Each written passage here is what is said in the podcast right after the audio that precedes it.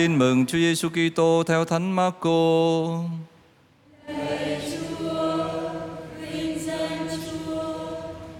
Vào một ngày sa bát, Chúa Giêsu đi qua đồng lúa. Môn đệ người vừa đi vừa bứt lúa.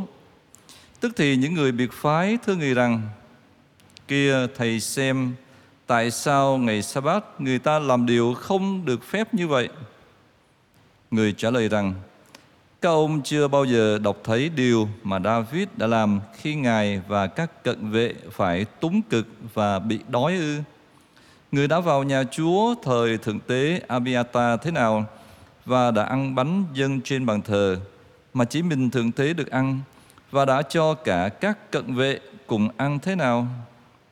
Và người bảo họ rằng, ngày sa-bát làm ra vì loài người, chứ không phải loài người vì ngày sa-bát cho nên, con người cũng làm chủ ngày sa bát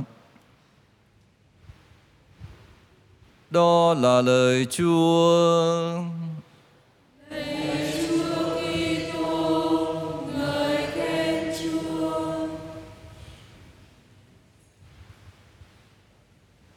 Ý nghĩa tích cực của lề luật. Kính thưa quý ông bà và anh chị em trang tin mừng hôm nay trình bày cuộc tranh luận giữa Chúa Giêsu và những người biệt phái. Vấn đề được tranh luận chính là cái khoản luật nghỉ làm việc trong ngày sa bát và cái khoản luật này có ghi trong sách xuất hành. Con người chắc chắn không phải là cỗ máy rồi, thế nên làm việc kết hợp với nghỉ ngơi hợp lý là điều chính đáng. Và luật nghỉ làm việc trong ngày sa bát như thế là cần thiết vì hướng đến sự thăng tiến con người toàn diện. Tuy nhiên, vấn đề ở đây đó là nhóm biệt phái đã hành xử, có thể nói rằng à, đi đến cái chiều kích cực đoan khi họ đưa thêm 39 việc không được làm trong ngày sa bát và trong đó có việc là không được móc lúa và không được bứt bông lúa nữa Chính vì những cái khoản luật đó mà họ đã phản đối Chúa Giêsu khi thấy các môn đệ của người bức lúa, nghĩa là họ cho rằng các môn đệ của Chúa Giêsu đã phạm luật. Còn Chúa Giêsu thì sao? Ngài cư xử như thế nào, thưa cộng đoàn? Chúa tôn trọng luật nói chung nhưng không theo chủ nghĩa hình thức mà để ý đến cái tinh thần cốt lõi, ý nghĩa của lề luật, tức là lưu tâm đến lời luật làm sao làm thăng tiến con người, giúp cho con người thăng tiến, phục vụ con người toàn diện ngày xưa khi còn ở bên ai cập thì dân do thái đã trải qua cái kinh nghiệm làm nô lệ rất cực nhọc và đến thời Chúa Giêsu thì họ đã được thoát khỏi nô lệ Ai Cập. Thế thì họ cần phải nhớ lại cái kinh nghiệm thời xưa để không tái diễn cái kinh nghiệm đó cho những người khác nghĩa là trước tiên cái khoản luật đó dành cho người do thái rồi kế đến cũng giúp cho những người nô lệ những người làm công dưới thời của Chúa Giêsu. Thế nên cái việc mà có cái khoản luật đó là giúp cho người ta cư xử có tình, có lý. À, làm sao những cái khoản luật nó có tình người. Thế nên tinh thần của khoản luật này chúng ta thấy rằng rất rõ ràng và cũng mang tính nhân bản. Và theo tinh thần đó thì Chúa Giêsu khẳng định rằng ngày sa bát được lập ra vì con người chứ không phải là con người được tạo nên, được dựng nên vì ngày sa bát. Không những thế và nhân cái cơ hội này Chúa Giêsu còn mặc khải thêm về cái thần tính của người. À, khi Chúa Giêsu nói như thế này, con người ở chỗ này chỉ con người phải viết hoa chứ không phải là viết thường và con người đây ám chỉ là chính Chúa đó. Con người làm chủ luôn cả ngày sa bát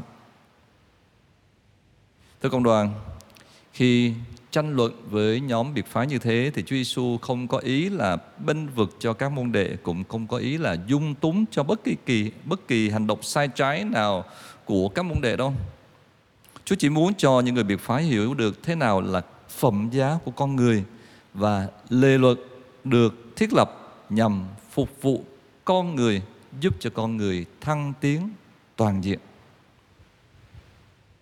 Thưa công đoàn, lời Chúa hôm nay muốn chúng ta có cái nhìn đúng đắn về luật. Đối với Thiên Chúa thì giá trị của con người không dừng lại ở chỗ là chúng ta giữ đúng luật, nhưng là cái cách thế là cái ý hướng mà chúng ta giữ những cái điều luật đó, đó à, mới là quen, điều quan trọng. Giữ luật bằng con tim thì chắc chắn nó khác với việc giữ luật hình thức, giữ luật cốt để mình yên tâm hoặc là giữ luật để được người đời khen ngợi. Cái điều đó không phải là điều quan trọng. Làm sao mà giữ luật mình chính Chúa khen mới là điều quan trọng. Người ta thường ví lệ luật như là cái sợi dây của chiếc diều. À, chúng ta thấy rằng cái dây thì nó có mục đích rất là tốt đẹp, à, giữ cho con diều được thăng bằng khi con diều bay cao lên chứ không phải là mục đích là trói buộc cái con diều đâu. À, mục đích là giữ thăng bằng đó. Thế nên một khi mà con diều nó muốn thoát ly khỏi cái dây bởi vì nó suy nghĩ nhiều khi nó nó suy nghĩ cái dây giống như là một cái sự trói buộc vô lý đối với nó à, muốn thoát ly thì có thể rằng con diều bay cao bay xa trong một cái khoảng thời gian nào đó nhưng mà sau đó chắc chắn à, không giữ được thăng bằng sẽ bị cuốn theo những cái cơn gió lốc à, chắc chắn sẽ bị lật nhào xuống đất thôi. À một cái ví dụ rất minh họa một ví dụ minh họa à, tuy đơn sơ nhưng mà cũng cho chúng ta thấy ý nghĩa tích cực của lề luật. À, lề luật đây không có nhằm là trói buộc nhưng nhằm thăng tiến giúp đỡ hỗ trợ.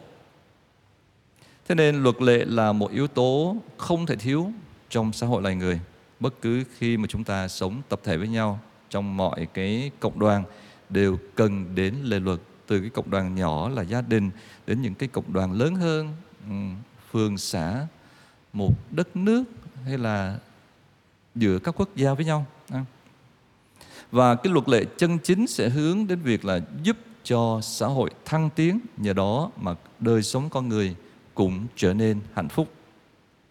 Do đó thì hành luật lệ chính là bổn phận của mỗi con người trong xã hội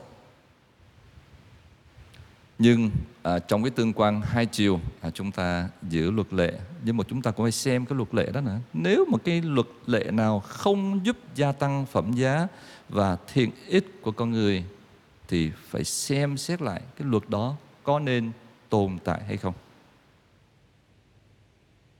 Xin cho mỗi người chúng ta biết dùng thời giờ của mỗi ngày như là ân lộc Chúa ban để chúng ta biết thờ phượng Chúa, tôn vinh Chúa, chúng ta bồi dưỡng thể chất, tinh thần để có thêm năng lượng sáng tạo làm cho cuộc sống mỗi người chúng ta thêm vui tươi, thêm hạnh phúc. Và đồng thời chúng ta cũng xin Chúa cho mỗi người chúng ta ghi nhớ rằng cốt lõi của lề luật chính là tình yêu. Bởi vì sao? Bởi vì khi yêu thương một cách chân thành, khi yêu thương một cách vô vi lợi là chúng ta đã chu toàn lề luật một cách trọn vẹn nhất. Amen.